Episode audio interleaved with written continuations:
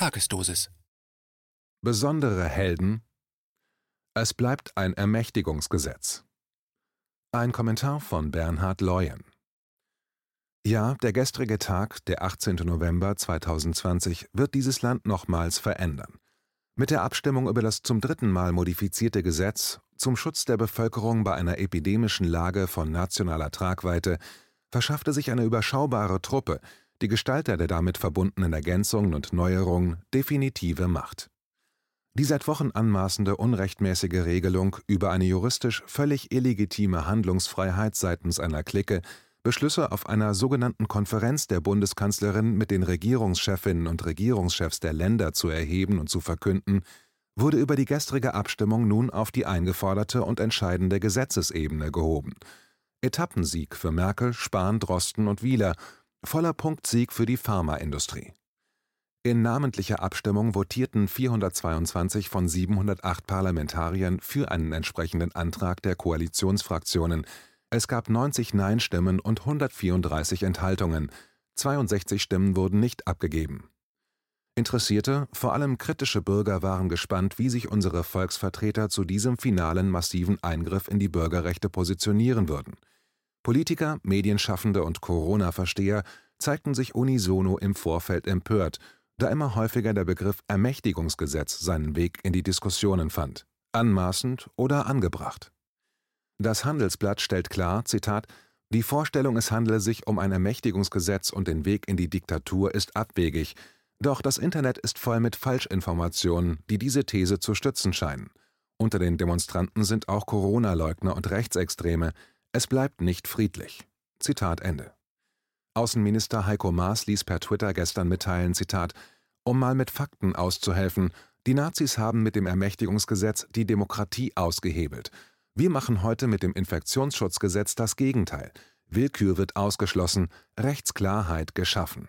Zitat Ende. Die 20 Uhr Staatsnachrichten im ARD bestätigten im abendlichen Kommentar, Zitat, das neue Infektionsschutzgesetz stellt vieles klar, schafft Transparenz und schützt ausdrücklich etwa das Versammlungsrecht. Dass sich der Staat leichtfertig mehr Zugriff auf den Alltag seiner Bürger verschaffe, stimmt nicht. Zitat Ende. Das sind diese Momente, die einem restdenkenden Bürger seit März immer mehr verzweifeln lassen.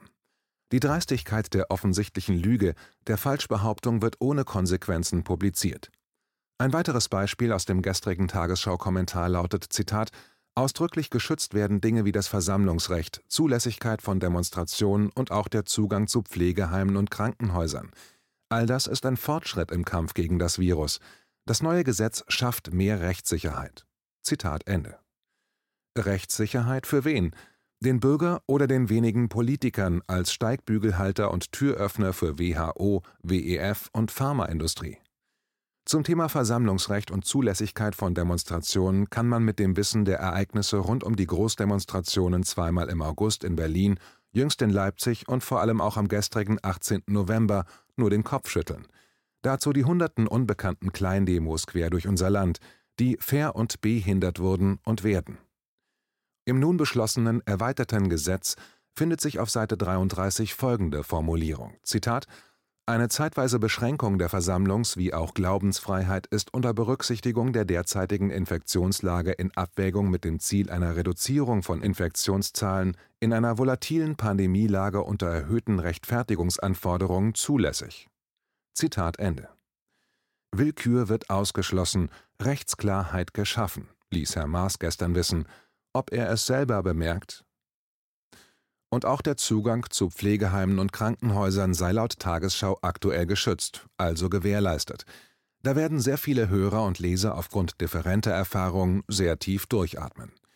Aktuell ist es mir zum Beispiel untersagt, meine 83-jährige Mutter während ihres dreiwöchigen Aufenthalts in einer Reha-Klinik in Niedersachsen zu besuchen. Laut Hausärztin wäre ein Besuch nur dann gestattet, wenn sie, Zitat, im Sterben liegen würde.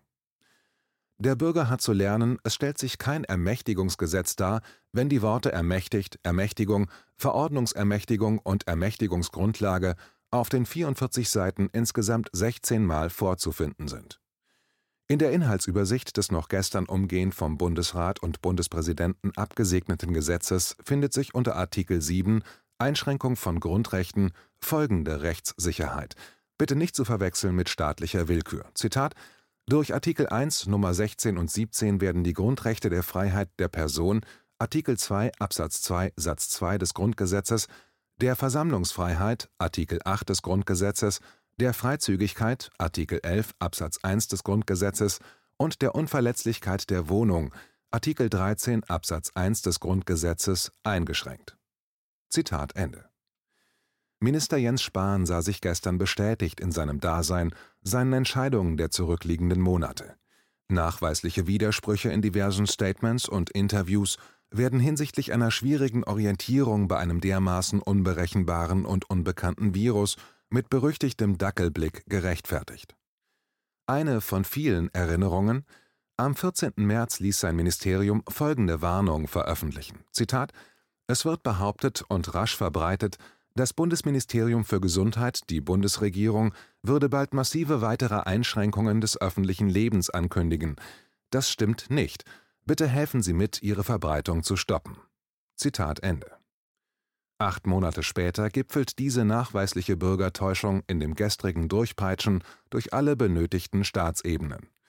Die Scheindiskussion, auch Debatte genannt, war eine Alibi-Veranstaltung, um der Mehrheit der Bürger zu suggerieren, das hat alles seine Richtigkeit.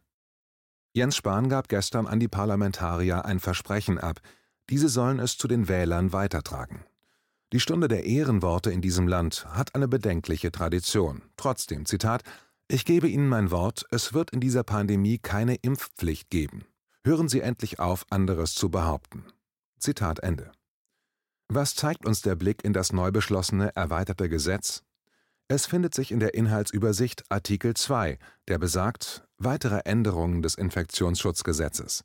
Paragraph 36.10 Unterpunkt b wird wie folgt geändert: Zitat Die Bundesregierung wird, sofern der Deutsche Bundestag nach Paragraph 5 Absatz 1 Satz 1 eine epidemische Lage von nationaler Tragweite festgestellt hat, ermächtigt, durch Rechtsverordnung ohne Zustimmung des Bundesrates festzulegen dass die in einer Rechtsverordnung nach Absatz 8 Satz 1 genannten Personen verpflichtet sind, gegenüber den Beförderern, gegenüber der zuständigen Behörde oder gegenüber den diese Behörde nach Maßgabe des Absatzes 11 Satz 1 unterstützenden, mit der polizeilichen Kontrolle des grenzüberschreitenden Verkehrs beauftragten Behörden eine Impfdokumentation hinsichtlich der in Absatz 8 Satz 1 genannten Krankheit vorzulegen.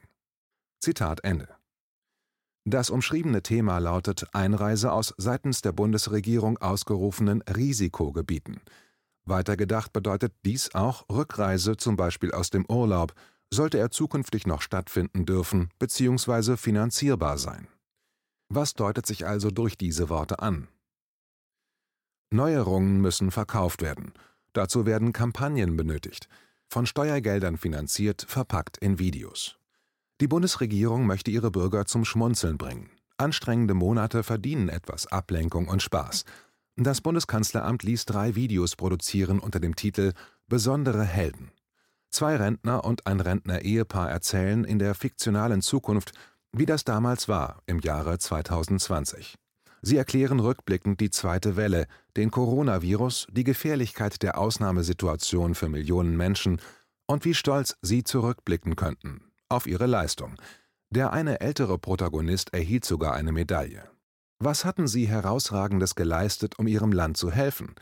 Achtung, keine Pointe, obwohl es ein Witz sein soll, nichts. Sie taten nichts, da sie zu Hause blieben, um damit andere vermeintlich zu schützen. Das soll lustig sein, aber mahnend.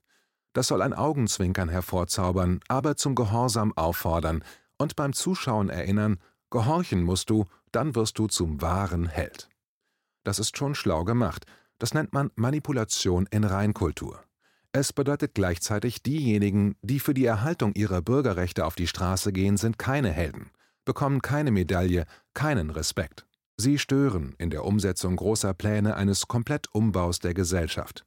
Event 201, The Great Reset, das dritte Gesetz zum Schutz der Bevölkerung bei einer epidemischen Lage von nationaler Tragweite, die Bargeldabschaffung, die Digitalisierung der Gesellschaft sind reine Hirngespinste von Verschwörungstheoretikern, verpeilten und, ja, eindeutigen Gefährdern unserer Demokratie. So funktioniert das nicht erst seit gestern. bis dato der aktuellen Generation aber eher bekannt aus Filmen, Dokumentationen und Geschichtsbüchern. Mittlerweile schockierende Realität. Für uns bleibt die Wahrheit.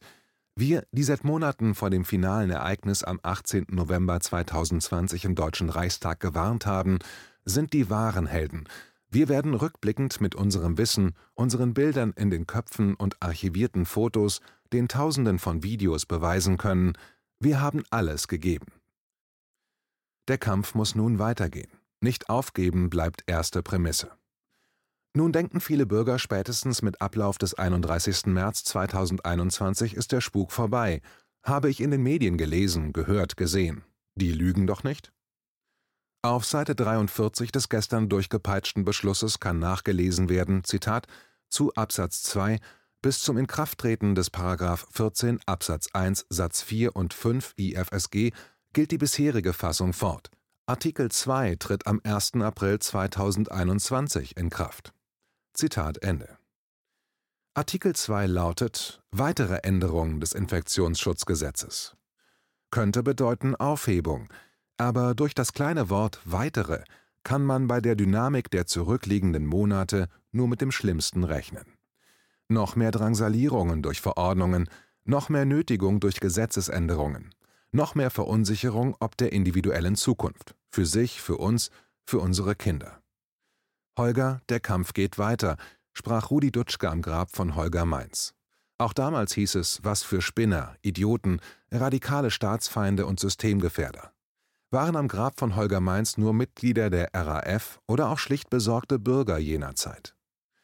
Abschließend passend zu diesem Gedanken. Die Fraktion der Grünen, eine ehemalige Protestpartei jener Tage, hat am 18. November geschlossen für das Gesetz gestimmt.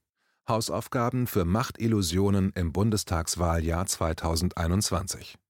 Die Linke hat groß getönt, wir sind an eurer Seite, Bürger, um sich bei 58 abgegebenen Stimmen 54 Mal zu enthalten. Die FDP hat sich bei 78 abgegebenen Stimmen 76 Mal enthalten. CDU und SPD sind besondere Helden, laut Eigendefinition. Die AfD, die Nazis, die Schmuddelkinder des Parlaments, der lange Arm des Pöbels von der Straße hat 82 Stimmen abgegeben, 82 Mal Nein. Möge jeder für sich beschließen, wie die kommenden Monate, vielleicht Jahre zu meistern sind. Wir sehen uns auf der Straße, ohne Maske und mit geradem Rücken. Der Kampf geht weiter, muss weitergehen.